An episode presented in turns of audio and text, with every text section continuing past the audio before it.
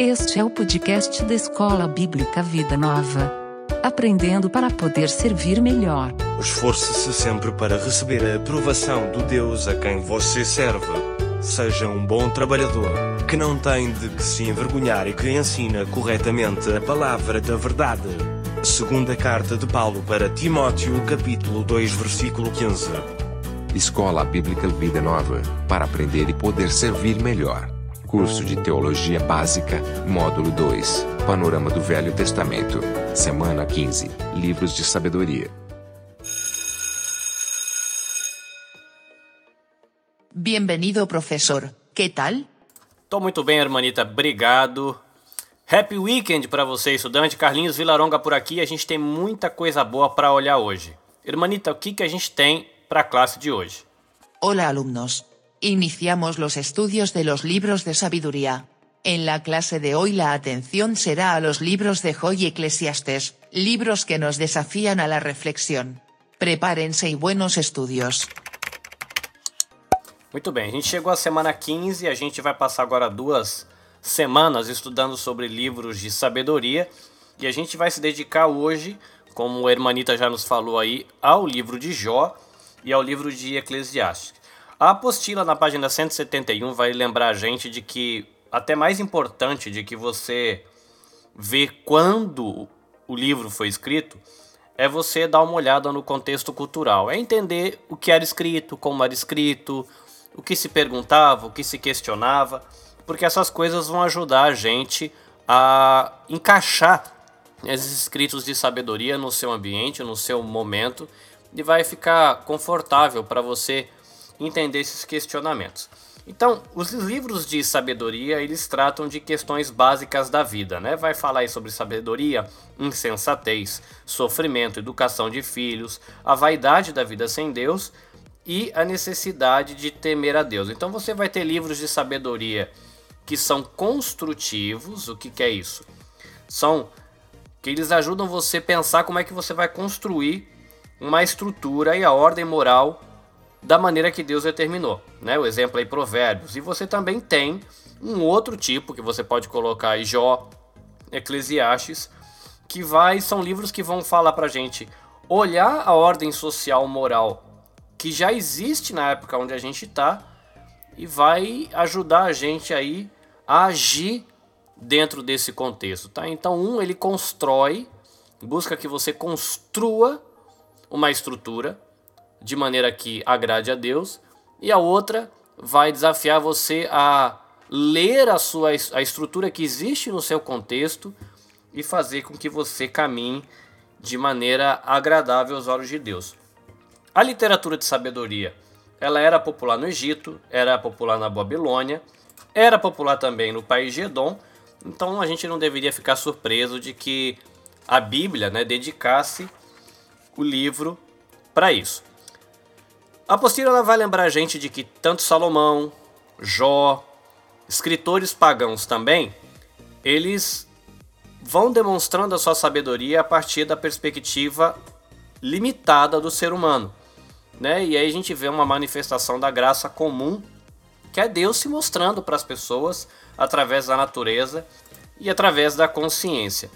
A literatura bíblica de sabedoria ela vai ter um pouquinho de diferença quando você compara com os livros de Moisés e os profetas, porque os livros de Moisés e os profetas eles vão estar tá muito ligados com a aliança de Deus com Israel. Já o, a literatura bíblica de sabedoria vai estar tá falando do governo justo e ordenado do Senhor em toda a terra. Deus é justo? Essa é a pergunta aí que levanta o livro de Jó. E você olhando o estilo de vida que Jó levava, né, a questão dele ser um criador de rebanhos, de que ele tinha um estilo de vida aí é, que era muito comum, inclusive na época do rei Davi e um pouco mais para frente, você analisando esse estilo de vida dá para você, os estudiosos sugerem que dá para a gente encaixar a história de Jó num contexto. Então aí, se você pensar no contexto histórico, né, o pessoal aponta a possibilidade de que o livro de Jó tenha sido escrito nos períodos ali entre Salomão e Ezequias. O Manual Bíblica Vida Nova vai mostrar pra gente que os antigos, eles escreveram muito acerca do sofrimento humano. Né? Você tem um mito mesopotâmico de Atrahasos, eu acho que é assim que fala, que fala do sofrimento humano por causa de uma ira aparente da cega dos deuses. A literatura cananeia de Ugarit descreve aí as provações do rei Queret, que igual a Jó ele perdeu sete filhos. Tem um hino babilônico, a Marduk, um sofredor lastima as suas perdas com sentimentos parecidos com os sentimentos que Jó expressa na obra. E tem uma obra suméria, que é ainda mais antiga, que ele dá exemplos aí, é, as queixas que se devem levar ao Deus, né, com D minúsculo, quando bate a calamidade. Os protestos do camponês eloquente, que é um texto egípcio, ele contesta a injustiça social e apresenta uma estrutura bem parecida com a de Jó. Então a, antiga literatura de lamentos, com certeza, ela acabou influenciando o livro de Jó e de maneira especial pela maneira com que ele expressou as suas queixas. Mas não existe nenhum paralelo verdadeiro de Jó fora da Bíblia. O livro de Jó, então, ele faz mais do que lamentar a dor humana, e a aprovação de Jó ele propõe questões que jamais foram consideradas em qualquer outra literatura antiga. Voltando para o nosso livro texto, o livro de Jó vai mostrar que tem algumas coisas que acontecem na realidade de que são um mistério para a gente. Então, de que o nosso relacionamento com Deus ele não pode se basear apenas na razão. Apesar de que os escritos de sabedoria eles incentivam a gente a analisar a vida de maneira racional, esses escritos também reconhecem as limitações da sabedoria humana e os escritos eles chamam as pessoas a temer a Deus e a depositar nele a sua fé. É interessante uma nota que o Manual Bíblica Vida Nova traz sobre fé, que diz que o termo hebraico que significa fé baseia-se na raiz de uma palavra que tem aí a, a ideia de firmeza e fidedignidade. Essas ideias, né, elas destacam a fidedignidade de Deus, ou a fidelidade de Deus, a confiabilidade de Deus, e também a fidelidade humana como resposta a Deus. E a fé é uma questão moral, né? É uma questão de fidelidade. E o seu centro está na confiança e não na mera crença. Né? É legal aí que você vê que o livro de Jó chama você a ter fé em Deus, mas não é só você crer que Deus existe, né? Tem a ideia de perceber que Deus é confiável, é fidedigno, e você depositar a fé seria depositar aí confiança em Deus. O Manual Bíblica Vida Nova vai lembrar a gente de que ninguém sabe quando ou quem escreveu o livro de Jó, mas que alguns consideram que ele foi escrito no exílio babilônico. Mas o livro não faz alusão a esse fato ou a algum fato da história do Israel. Então, com frequência, o livro ele faz alusão a outras passagens bíblicas, especialmente Gênesis de 1 a 3 e alguns salmos de Davi, isso implica ele ter sido escrito depois de Davi.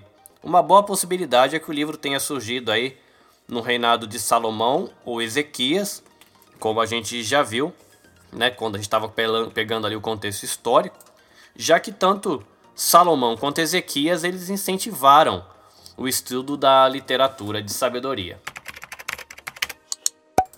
Qual que era a motivação de Jó para servir a Deus? A Bíblia diz que Jó era um homem justo, era temente a Deus, ele se desviava do mal, mas também vai dizer aí que o diabo ele vai para Deus e levanta uma suspeita de que Deus está fazendo as coisas meio errados e abenço... É, errado abençoando Jó, porque na verdade Jó só estava buscando Deus por interesse. Afinal de contas, Deus dava filho, Deus dava bênção, Deus dava riqueza. E começa toda a história de. Aí. Você vai ver que ele vai perder tudo, ele vai ficar doente mas que ele não pisa na bola com Deus nesse processo. E ainda tem a questão de que, por exemplo, a sua esposa chega para ele quando tá lá com a questão de por que você não amaldiçoa seu Deus e morre? Né? Eu já ouvi exposições que mostra como a mulher é, queria se livrar de Jó, que essa mulher era ruim. Tá vendo aí, ó? Ela tava lá quando Jó tava tendo tudo do bom e do melhor, ela tava de boa com ele, mas agora que tudo foi pro brejo, ela quer se livrar dele, de repente, quem sabe, sabe chavecar um outro cara rico e ficar de boa, né? Então, é uma visão pessimista a respeito da mulher, né? Mas um, eu vi uma outra exposição que chamou para reflexão de, olha, talvez ela não seja uma mulher ruim que está querendo se livrar do marido porque agora ele não tem dinheiro, é feio e está doente e só dá trabalho. De repente pode ser uma atitude é, não muito sábia, né? não nada sábia, né? se você for pensar assim, é mais por amor e misericórdia do marido. Eu falei, é o cara que eu amava. Aliás, que de repente podia ser o cara que ela ama, que ela amava naquele momento. Era o homem que tinha casado com ela, que ela dividiu uma vida com ele. O cara perdeu tudo, né? Eles estão pobres, mas ela tá com saúde. Ela pode tocar a vida de maneira normal, vamos dizer assim, mas ele não. Né? Então pode ser que a motivação dela, olha, se, se você amaldiçoar Deus, Deus te mata. Então de repente seja melhor você fazer isso e se livrar dessa desgraça toda, dessa doença que está te comendo. Né? Hoje seria algo como você vê uma pessoa em câncer, em estado terminal, mas que esse estado terminal não termina. E você fica naquela agonia porque você quer aquele ente querido, mas chega um momento que você fala: Meu, é melhor que Deus leve, porque se Deus levar, pelo menos para de sofrer. E talvez, né, esse sentimento podia estar no coração da esposa também, né? O, coração, a, o sentimento de ter alguém que você quer muito, você quer bem, mas que está sofrendo tanto que você prefere que Deus leve. Então amaldiçoa Deus e morre, né? Vai embora, né? E não o lado mais pessimista, olhando a mulher como uma má mulher interesseira que está querendo se livrar desse jogo só está dando dor de cabeça, gasto agora, né, com, com o hospital, para arrumar uma, uma outra pessoa. Jó era culpado ou Deus estava sendo injusto? A Bíblia vai dizer que os amigos de Jó vieram para confortá-lo e consolá-lo. É interessante essa, essa nota que o, que o nosso livro traz de que vieram para confortar e consolar, porque normalmente quando a gente lê o livro de Jó, a gente tem a imagem de que eles são acusadores, são inimigos, gente que veio só para atormentar o cara em vez de trazer paz. Mas quando eu tive aula no seminário, um professor lembrou de que esses amigos de Jó, eles vieram de longe, não vieram de perto, Fazer uma viagem naquela época era perigoso, você podia morrer no caminho, ser assaltado no caminho, um bicho te comer no caminho, mas eles fizeram essa viagem, que deve ter gasto dinheiro, não era uma viagem de pegar um avião e ir para Nova York num dia e dois dias depois voltar. Eram, às vezes, dependendo de onde a pessoa vinha, era viagem de semanas. Né? Você tinha que deixar todos os teus negócios, deixar sua família sem saber se ia voltar. Então, teve muito esforço dos amigos para irem visitar Jó e a Bíblia diz que eles não chegaram lá já esculhambando Jó, mas de que eles sentaram e ficaram uma semana em lamento e silêncio, provavelmente aí tentando processar a situação do amigo, né? Às vezes eles tiveram, já tinham ouvido de que ele estava muito mal, mas acho que chegar e ver o amigo mal é uma outra coisa. E eles tiveram que processar tudo isso. Então é uma coisa para a gente pensar também qual é o tipo de imagem que a gente vai criar para esses amigos. Eles eram muito ruins, que só vieram atrapalhar, ou de repente eram amigos bem intencionados, que gostavam bem dele, mas que, assim como a esposa, meteram os pés pelas mãos e não deram um bom conselho. Uma coisa interessante que a nossa apostila vai trazer é qual era a doutrina teológica, o raciocínio que estava por trás do argumento dos amigos. Porque eles estavam chamando Jó para colocar sua confiança em Deus, porque Deus era aquele que cuida dos inocentes e julga os maus. Né? Então, qual era a ideia deles? Olha, quando alguém peca, essa pessoa deve se sentir feliz quando Deus o reprova. É essa maneira que, pela qual Deus age para redimir os que estão em pecado. Então, esse conceito de justiça retributiva, né? Deus é, vai ver aquele que está em pecado e ele vai retribuir a esse que está em pecado, o reprovando, com a intenção de o redimir, levando ele a se humilhar e pecar, tá? É o conceito de justiça retributiva que foi o conceito que eles usaram no raciocínio deles conversando com Jó. Falaram, Jó, sua vida está toda esculhambada, então com certeza você está pecando. E é curioso porque hoje em dia você vê esse argumento e muito discurso cristão também. Falar, ah, irmão, seu casamento tá ruim, você tá em pecado. Ah, você ficou doente, você tá em pecado, hein?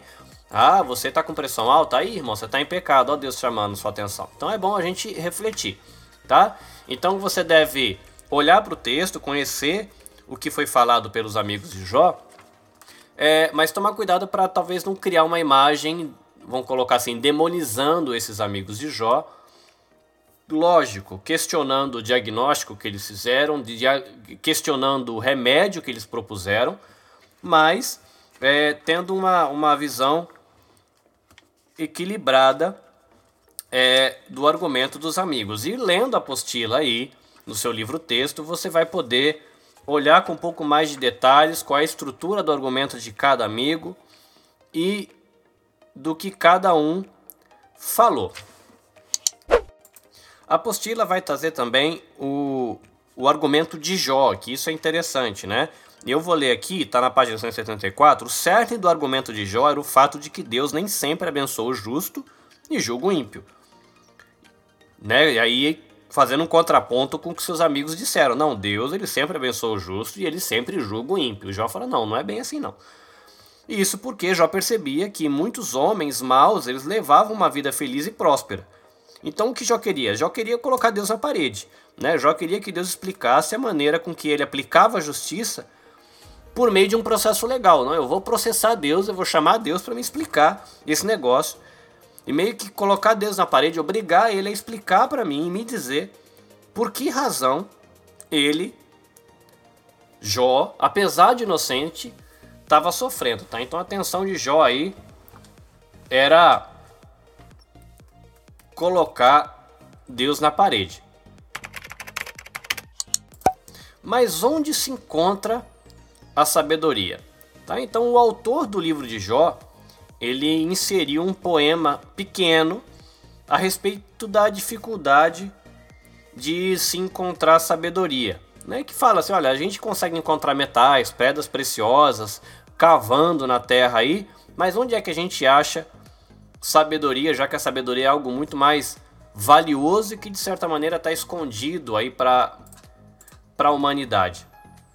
E aí esse poema ele vai dizer, olha que com certeza Deus é a única fonte verdadeira de sabedoria. Uma curiosidade que a apostila traz aí no rodapé, que fala que esse poema do capítulo 28, né, ele não está muito claro de quem recita esse poema. Parece que ele não combina bem com os discursos de Jó, é o que os estudiosos dizem. E no capítulo seguinte, no capítulo 29, diz que Jó retoma a palavra, insinuando de que não era ele que estava falando no capítulo 28. Então, é, tem um autor aqui, o Anderson, um pesquisador, que a conclusão que ele chegou é de que o poema foi escrito pelo autor ou pelo editor do livro, né? Tá vendo a história ali e é como se fosse um pensamento do editor do livro. Poxa vida, onde é que a gente vai encontrar sabedoria frente a todos esses questionamentos que Jó e seus amigos estão fazendo? E aí a conclusão desse poema de que a única fonte de sabedoria verdadeira é o próprio Deus. A apostila vai dizer para a gente de que Jó vai concluir o seu argumento, né, é, declarando a sua inocência. É interessante que a apostila vai dizer também para a gente de que o diálogo entre Jó e seus amigos termina numa frustração, porque nem Jó consegue é, chegar a algum lugar com as suas indagações, nem é, os seus amigos conseguem também chegar a algum lugar, porque eles estão dizendo que Jó é culpado, Jó está declarando a sua inocência, e aí Jó ele vai concluir o seu raciocínio dizendo: Olha, eu era abençoado, era um cara honrado, agora eu sou ridicularizado, estou sofrendo, é, sofrendo ataque do próprio Deus, e ele entende que ele não tem culpa pela lista de pecados que os amigos propõem, sejam eles grandes ou pequenos, e Jó quer que Deus diga para ele como é que isso pode ser justo.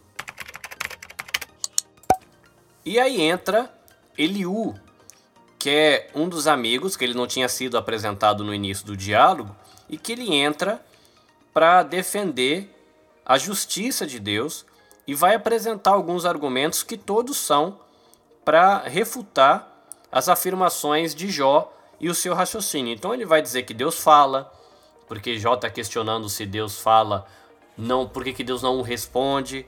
Ele vai afirmar a justiça divina, já que Jó está questionando que Deus está sendo injusto pela maneira que age com ele.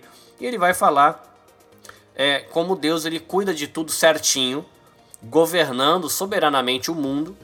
É, que, aí refutando também o raciocínio de Jó, que olha, Deus está perdendo as rédeas, está uma bagunça aqui, olha como é que está minha vida, e ele não me responde, não fala nada, não está sendo justo, e ainda parece que ele perdeu o controle, não estou entendendo é o que está acontecendo por aqui. E aí é interessante que aí Deus entra na história e Deus vai responder a Jó com dois discursos. Uma curiosidade para você ficar atento quando você tiver contato com essa parte do livro é você perceber que Deus ele responde com perguntas. Deus não responde com resposta. Jó faz um montão de perguntas mas Deus não traz essas respostas, Deus traz perguntas para ele. Então, no primeiro discurso, Deus ele vai dizer que foi ele quem criou e quem controla o mar, controla a luz, o mundo subterrâneo, o clima, através aí do seu poder e sabedoria. Vai falar que ele conhece os hábitos dos animais, o seu comportamento e de que diante disso, se Jó ele podia encontrar algum defeito em Deus. E a resposta é não. E por isso Jó ele permanece em silêncio e aí diante da revelação do poder e da sabedoria de Deus.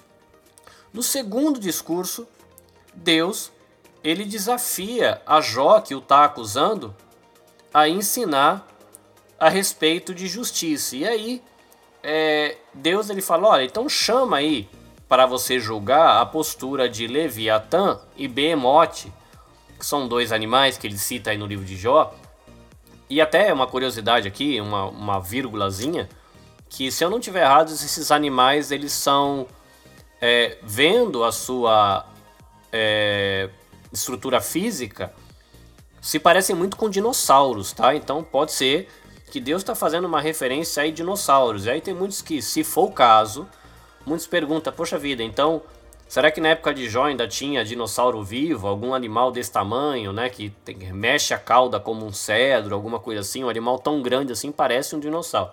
Tá, mas é só uma curiosidade, uma vírgula assim. Aí Deus ele fala, olha, chama esses animais para você julgar e falar do comportamento deles. Aí Jó não tinha nem poder para o conhecimento para levar a juízo esses animais. Eu falei, Deus, então como que você vai querer é, me questionar sobre a maneira que eu julgo as coisas, que você, você não consegue nem julgar os animais que eu fiz, quanto mais julgar eu que fiz os animais. E aí fala que Jó, ele admite de que ele acabou reclamando a respeito de coisas que ele não entendia e de que agora os seus olhos haviam sido abertos e os mistérios aí, né, dos caminhos gloriosos de Deus tinham sido abertos para ele e ele se humilha. O livro ele vai terminar mostrando a restauração de Jó, Deus mostrando que os três amigos de Jó, que podem, ainda que bem intencionados, mas ainda assim estavam errados, e de que Jó estava correto no seu julgamento, dizendo de que ele não tinha cometido injustiça. Né? Ele não estava sofrendo por ele ter cometido aí um grande pecado. Né? E aí os três amigos acabam confessando também o seu erro. Jó ora por eles, o livro termina mostrando que o Senhor concedeu a Jó mais filhos e o abençoou com muitas riquezas. O nosso livro texto ele vai trazer para a gente aí o valor teológico do livro de Jó, então eu não vou lê-lo, você vai poder ler na sua apostila.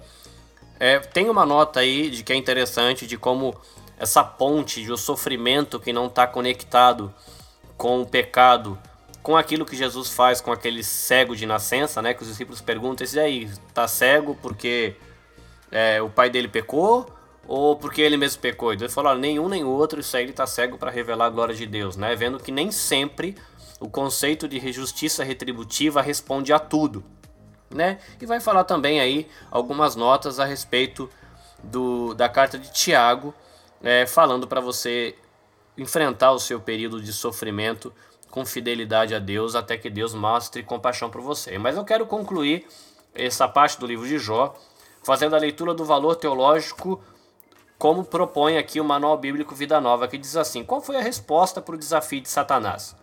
Jó temia Deus em vão? E a resposta impressionante é não. Jó não servia a Deus à toa. Ele aprendeu que o benefício real de sua piedade não era a saúde, não era a riqueza, não eram os filhos. O benefício real sua, da sua piedade era o próprio Deus. Deus, o Criador, o juiz de tudo, está concretizando o triunfo da justiça. E Jó agora sabia que podia confiar que Deus faria todas as coisas de maneira certa, mesmo que custasse tudo o que ele possuía, porque ainda assim ele possuía a Deus. Você vai ter a oportunidade agora de relaxar um pouquinho, tomar um copinho d'água e a gente volta para segunda parte da aula onde a gente vai olhar o livro de Eclesiastes.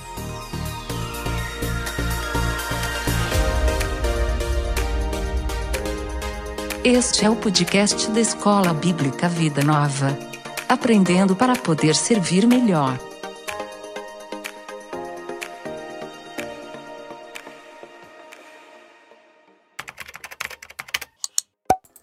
Gente chega agora no livro de Eclesiastes, que é um livro que vai fazer uma distinção entre aquilo que é vaidade e aquilo que é bom. Então o livro ele vai trabalhar com duas ênfases, né? Uma ênfase que diz que a vida é cheia de frustrações e de situações que são vãs, são vazias, mas que também reconhece de que existem valores que concedem aí sentido à vida. Então, por isso, quem lê Eclesiastes tem que aí desenvolver sabedoria, né? procurar ser sábio para reconhecer aquilo que é importante daquilo que é inútil. A apostila vai trazer para você aí na página 177 um esboço de Eclesiastes e aí você pode dar uma olhada aí para ver a estrutura. Eu quero chamar a sua atenção para a questão de quem foi o autor. Que Eclesiastes diz que o pregador e mestre ele foi rei em Jerusalém e foi filho de Davi. Então, se colocar aí Salomão, ele é o único que se enquadra nessa descrição. Então, será que o livro ele foi escrito a respeito de Salomão ou será que o próprio Salomão ele se conscientizou da sua insignificância é, numa parte da sua vida? Então, tem alguns que sugerem que Salomão ele pode ter se arrependido das suas atitudes pecaminosas quando ele estava prestes a morrer. Mas a Bíblia não menciona que ele tenha experimentado um avivamento no final de seus dias, mas é aí uma possibilidade para a gente considerar. Eu queria deixar para você algumas considerações que o Manual Bíblica Vida Nova ele deixa sobre a questão de autoria e data. Então, Eclesiastes ele diz ter sido escrito por um filho de Davi que foi rei de Israel em Jerusalém. Então, isso aponta para Salomão, né? Uma, como a gente já falou, uma vez que além de Davi foi o único que governou Judá e Israel unidos. Muitos, porém, acreditam que Salomão, que reinou por volta aí de 960 a.C. até 922 a.C., ele não poderia ter escrito o livro e afirmam que um escriba judeu desconhecido ele compôs esse livro entre 500 a.C. e 250 a.C. Bom, no que diz respeito à linguagem de Eclesiastes, o hebraico de Eclesiastes ele é bem comum. E diz aqui o livro que às vezes ele é obscuro às vezes. Essas peculiaridades levam muitos estudiosos a acreditar que o livro ele foi composto no final da história do Antigo Testamento. Mas o hebraico de Eclesiastes ele não pode ser caracterizado nem como recente ou antigo, só é um hebraico incomum. A linguagem de Eclesiastes é muito parecida com a linguagem de Cântico dos Cânticos. Algumas palavras hebraicas que são consideradas hebraicas de um hebraico mais recente aparecem também em Cântico dos Cânticos. E é por isso que muitos estudiosos também consideram Cânticos dos Cânticos um livro recente. É mais provável, porém, que tenham tanto em comum porque os dois livros vêm da mesma mão, no caso a mão de Salomão. Tem uma questão interessante aqui que é citado pelo Manual Bíblico Vida Nova sobre a evidência literária, né, da questão da autoria de Salomão. Certas passagens de Eclesiastes, elas são muito parecidas com outras literaturas do Antigo Oriente Próximo, Aí eles deixam como exemplo o cântico do, do arpista egípcio, que exorta o leitor a desfrutar da vida em palavras quase idênticas àquelas encontradas em Eclesiastes, no cap versículo 22 do capítulo 3 e também no capítulo 9, versículos 7 a 9. Tem a epopeia de Gilgamesh, que é um clássico mesopotâmico, que também tem o seu paralelo aí com Eclesiastes, de 7 a 9, e são paralelos tão exatos que o, livro aqui ele cita que não deve ser acidental. Aí é quase impossível você explicar essa semelhança tão forte entre Eclesiastes e esses outros textos antigos, se você considerar que Eclesiastes ele foi escrita por um escriba judeu desconhecido lá no ano 500. Então os costumes literários já tinham mudado na época desse suposto escriba, e um escriba tão posterior ele não poderia nem tomar conhecimento, muito menos fazer uso da literatura, da literatura antiga da Mesopotâmia e do Egito. Então, portanto, né, é, Salomão, que é famoso por seus amplos conhecimentos de sabedoria e cultura do mundo antigo dessa época, sem dúvida ele conhecia as obras do como o Cântico do Arpista e a Epopeia de Gilgamesh. Aí as semelhanças entre Eclesiastes e esses textos são fáceis de se explicar se você pressupõe a autoria de Salomão. Logo, você no geral, as razões para acreditar que Salomão teria sido o autor de Eclesiastes são mais fortes do que os argumentos contrários. Uma coisa muito legal da Bíblia de Estudo Arqueológica é de que ela traz alguns textos e às vezes algumas fotos de alguns artefatos antigos. E no caso, essas canções do arpista, que é citado no manual bíblico Vida Nova, tem um comentário sobre essas canções aqui na Bíblia. Então, é, tem as canções do arpistas que estão na tumba de Neferhotep. Aqui o nome bonito. Vamos lá.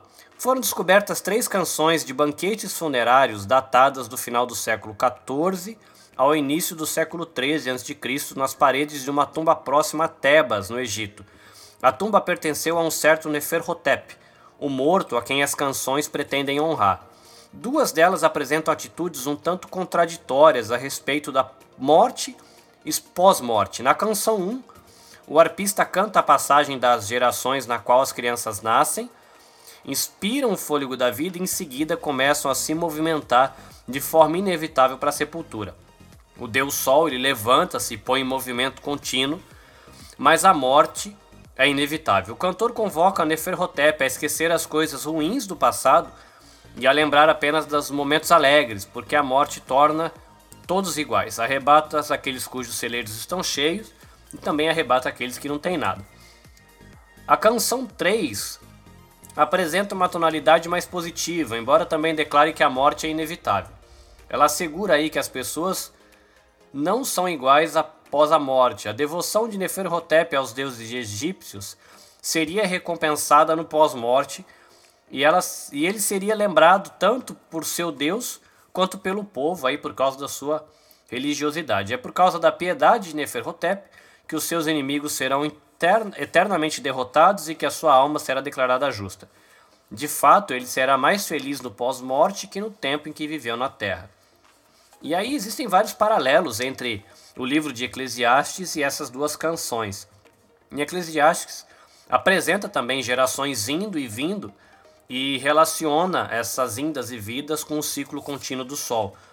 A morte também é vista como algo inevitável, que arrebata a todos e que, na verdade, nivela a humanidade, uma vez que ninguém pode levar as suas conquistas para a vida pós-morte, tendo que deixar tudo para a geração seguinte. Nessa declaração sumária, porém, o mestre conclui, né, o mestre, no caso, o mestre de Eclesiastes, né, ela conclui que a pessoa deve honrar a Deus e obedecer aos seus mandamentos, pois todas as ações serão jogadas, julgadas por ele. No entanto, diferentemente da canção dedicada a Neferhotep, o mestre não sugere nenhuma recompensa para a religiosidade aparente e a piedade litúrgica. Deus ele vê as coisas ocultas e as aparentes, e quem pretende viver uma vida baseada na verdadeira sabedoria deve começar pela compreensão correta do mundo e pelo temor a Deus. A Bíblia também vai trazer a canção do arpista da tumba do rei Intef. Uma canção entalhada na tumba de Intef, faraó do Reino Médio do Egito, em mais ou menos aí o ano 2100 antes de Cristo, ela foi preservada em duas cópias posteriores, um manuscrito em papiro e uma inscrição numa tumba da época de Amenhotep IV. As canções de arpistas eram provavelmente cantadas em banquetes funerários promovidos em honra ao falecido, com a finalidade de louvar a vida após a morte, mas a canção dedicada a Intef é notável por sua atitude cética em relação à busca da imortalidade. Começa lamentando o ciclo de passagem das gerações e se angustia com o silêncio das sepulturas dos nobres que haviam morrido muito tempo antes. A canção recomenda o regozijo enquanto se está vivo e o uso de roupas elegantes e a unção com óleo. Tendo em vista que ninguém pode escapar da morte ou levar as posses terrenas para a vida do além-túmulo, o autor dessa canção, ele entende que é melhor, o melhor a se fazer enquanto se vive na terra é seguir as inclinações do próprio coração. É bem possível que o autor de Eclesiastes conhecesse a canção dedicada a Intef.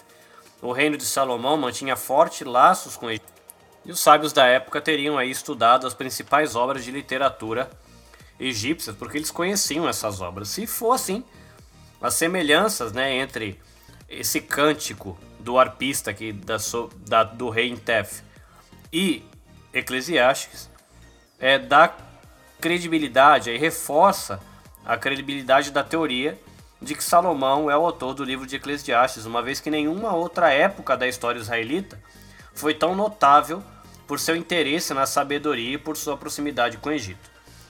Porém, ao mesmo tempo em que certas frases e conceitos da canção dedicada a Intef refletem sentimentos semelhantes aos verificados em Eclesiastes, os resultados gerais eles são bem diferentes.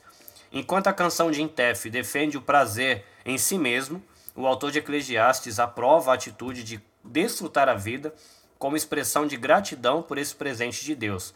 Além disso, em Eclesiastes, a forma em que o ser humano se alegra está sujeita ao julgamento do próprio Deus. Se você lembrar, no início do estudo sobre Eclesiastes, a gente falou que o livro possui duas ênfases, né? E o livro ele vai trabalhar essas duas ênfases, mostrando que a experiência da vida ela vai revelar. Revelar o que é vaidade na vida, e a experiência da vida também vai demonstrar aquilo que é bom. A ideia na primeira, na primeira ênfase, né, de a experiência revela a vaidade da vida, tem a ver com vantagem. Que vantagem a gente consegue obter com todo o trabalho que o ser humano tem que é, ter na sua existência? E aí, o que é vaidade? Ele vai trabalhar aqui, por exemplo, você se esforçar constantemente para buscar sabedoria vai ser vaidade, isso não vai te trazer vantagem. Também ele vai falar que você oprimir as outras pessoas, você ser egoísta, você ser viciado em trabalho, você ser extremamente competitivo ou intransigente, isso também não vai te trazer vantagem na vida.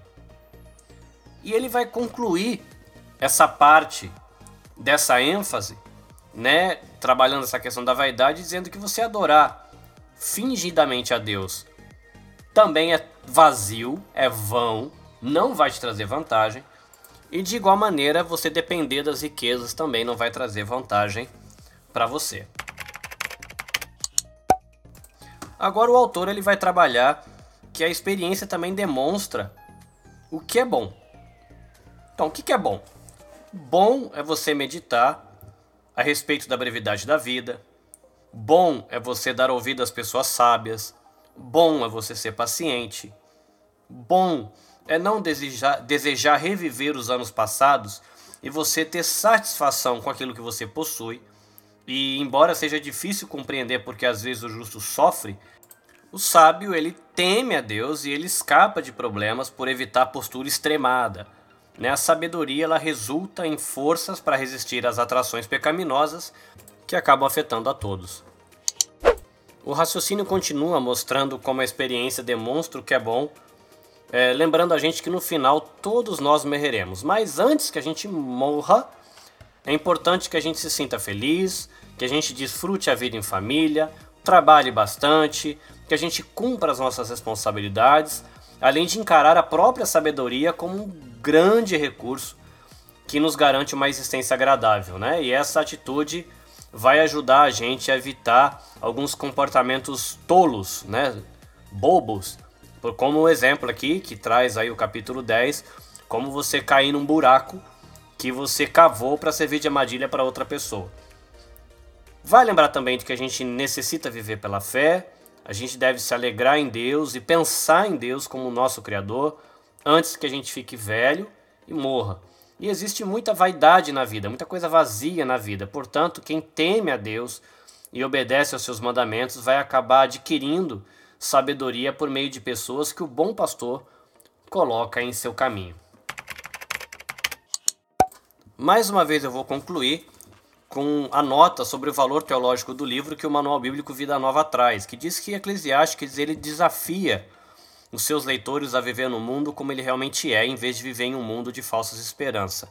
É um livro que ele se dirige àquelas pessoas que buscam o sentido da vida na riqueza, na educação ou no poder político. Algumas dessas pessoas já perceberam que a busca de sentido e valor duradouro os tem deixado vazios, mas outros ainda estão para descobrir a futilidade dessa busca. Eclesiastes ele também desafia os seus leitores a abandonar as ilusões da vaidade, encarar a morte e a vida com honestidade e aceitar com temor e tremor a sua dependência de Deus. A fé que Salomão tinha na justiça de Deus e na bondade de suas ordens era mais forte que o seu pessimismo. Mesmo quando ele não entendia a vida ou os caminhos de Deus, sua reação era de fé. A aparente falta de sentido na vida no mundo real o levou a Deus, um único doador de valor permanente. A vida é o dom precioso de Deus.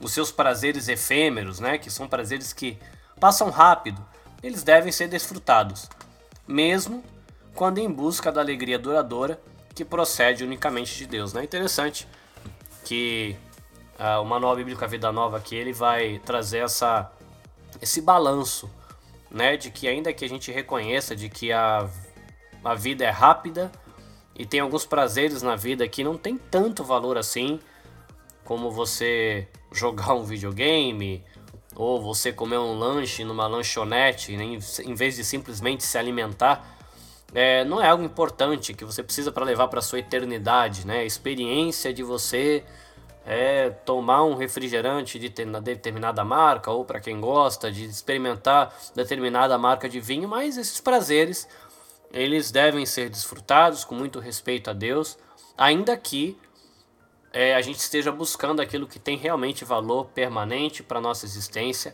e para a eternidade. Você estudou bastante, recebeu bastante informação. Talvez valha a pena você reouvir para conseguir assimilar, né? Trabalhar Jó junto com Eclesiastes traz um balanço bem interessante. Mas você precisa agora dar uma esfriadinha na cabeça, ou de repente uma esquentadinha na barriga. Passa o seu café e vamos bater um papinho. Cough break. Cough break.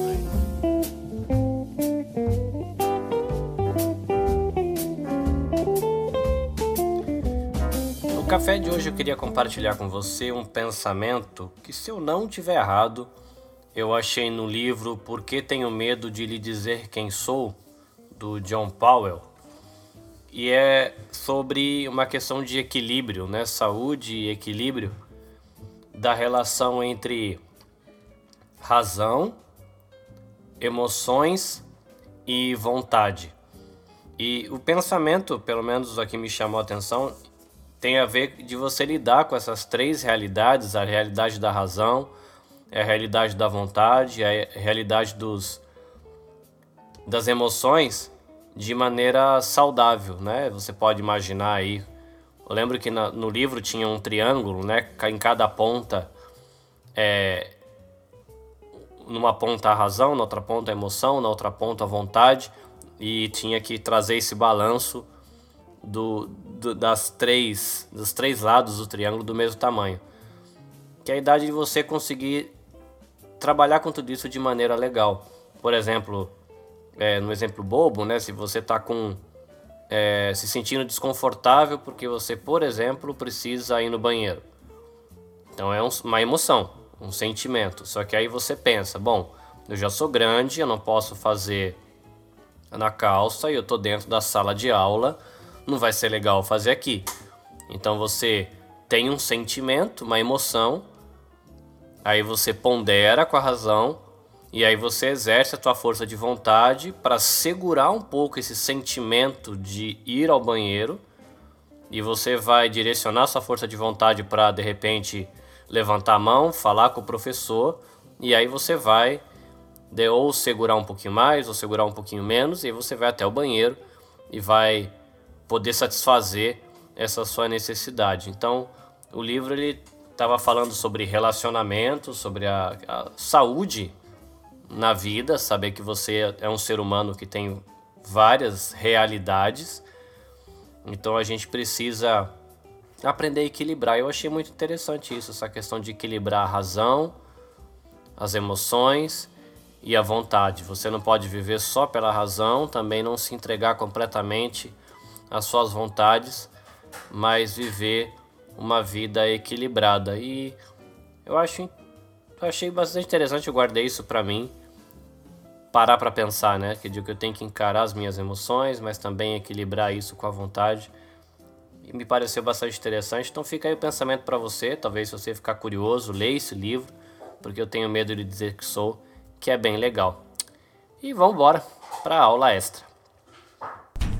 Atenção classe, começa agora a aula extra. Porque aprender é bom.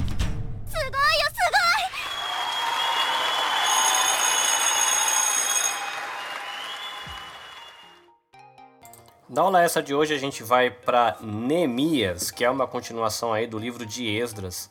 E é um livro que vai desafiar você aí a crer que Deus vai ajudar você a agir de forma correta, vai fazer você se alegrar com as capacidades, as habilidades que Deus confiou a você.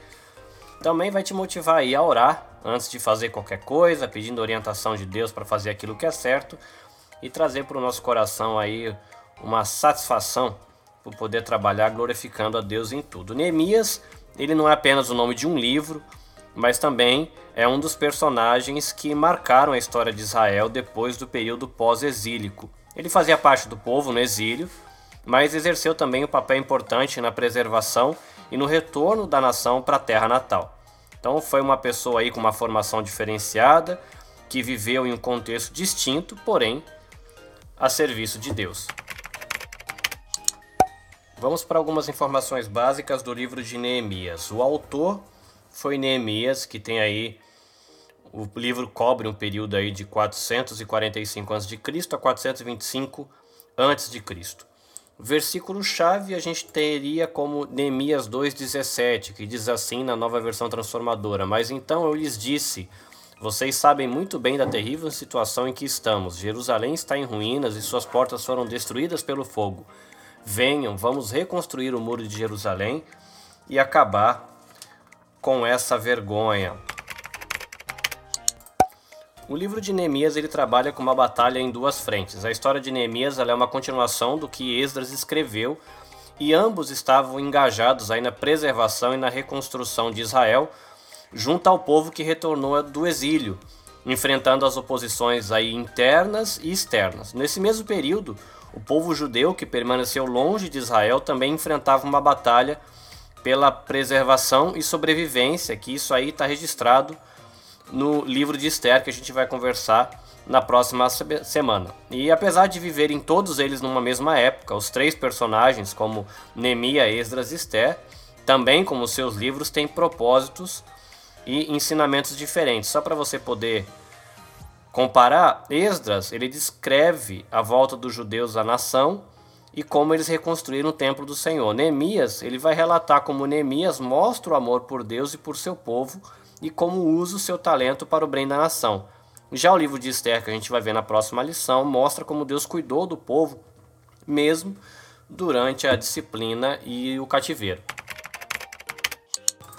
A liderança de Neemias ela tem sido reconhecida por muitos autores. Ele era copeiro do rei, uma posição importante na corte. Ele mostrou algumas qualidades que não podem faltar na vida do líder cristão que deseja ter sucesso nos projetos que são empreendidos.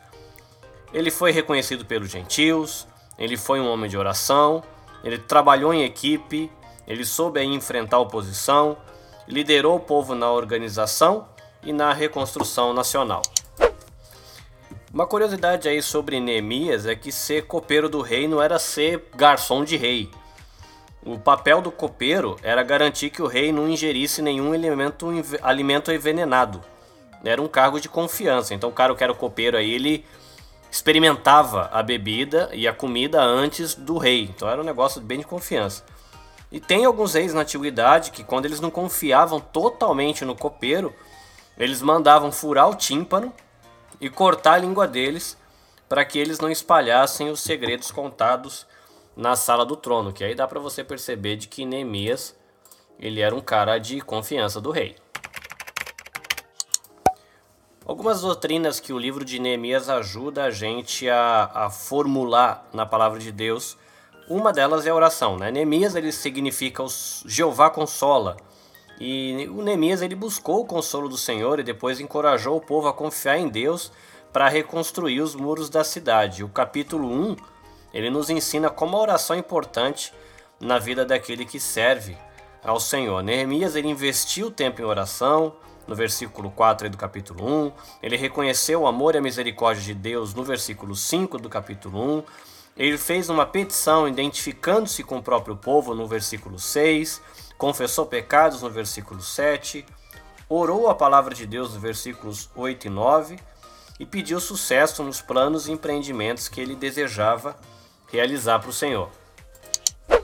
Soberania de Deus também é algo fundamental aí no livro de Neemias. Né? O livro de Neemias ele mostra a ação de Deus provendo os instrumentos necessários para que as pessoas escolhidas por ele eles entrassem em ação a fim de realizar a vontade do próprio Deus. Então, por mais que as profecias estivessem se cumprindo por meio do Zorobabel, do sumo sacerdote de Josué, de Esdras e de Neemias, era necessário que as pessoas escolhidas por Deus elas colocassem as suas habilidades em prática. Assim, a sabedoria de Deus é, vincula a responsabilidade humana à ação de Deus na história. Né? Você vê Deus controlando a história, levantando gente, capacitando gente para fazer a sua vontade, mas também vê gente disponibilizando seus talentos, investindo tempo, gastando energia, tendo vontade de participar daquilo que Deus está fazendo, né? E você encontra esse vínculo, né?